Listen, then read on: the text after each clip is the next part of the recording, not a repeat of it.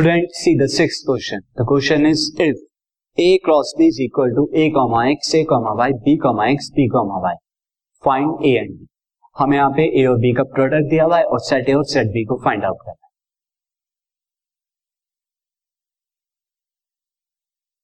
तो ए cross B यानी ए और बी का जो प्रोडक्ट हमें गिवन है A comma X A comma Y B comma X and B comma Y ये हमें गिवन है। नाउ स्टूडेंट ए और बी जो है, वो सेट मुझे बताना है। मैं यहाँ पर लिख देता हूँ। ए इज़ इक्वल टू हमें पता है कि ऑर्डर पेयर के फ़र्स्ट एलिमेंट क्या होते हैं। फ़र्स्ट सेट से बिलोंग करते हैं और ऑर्डर पेयर के सेकंड एलिमेंट सेकंड से बिलोंग करते हैं।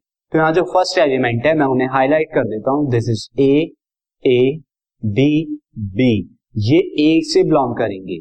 Similarly student X Y X Y जो है सेकेंड एलिमेंट सेकेंड सेट से बिलोंग करेंगे। तो अब इजीली हम लिख सकते हैं ए क्या होगा? ए कॉमा बी क्योंकि दो डिफरेंट एलिमेंट ए और बी है। हम रिपीटेशन नहीं करेंगे ए को दो बार नहीं लिखेंगे। साथ ही बी के एलिमेंट क्या हो जाएँगे? एक्स कॉमा वाई तो ये ए और बी सेट आ गए। Now move on to the next question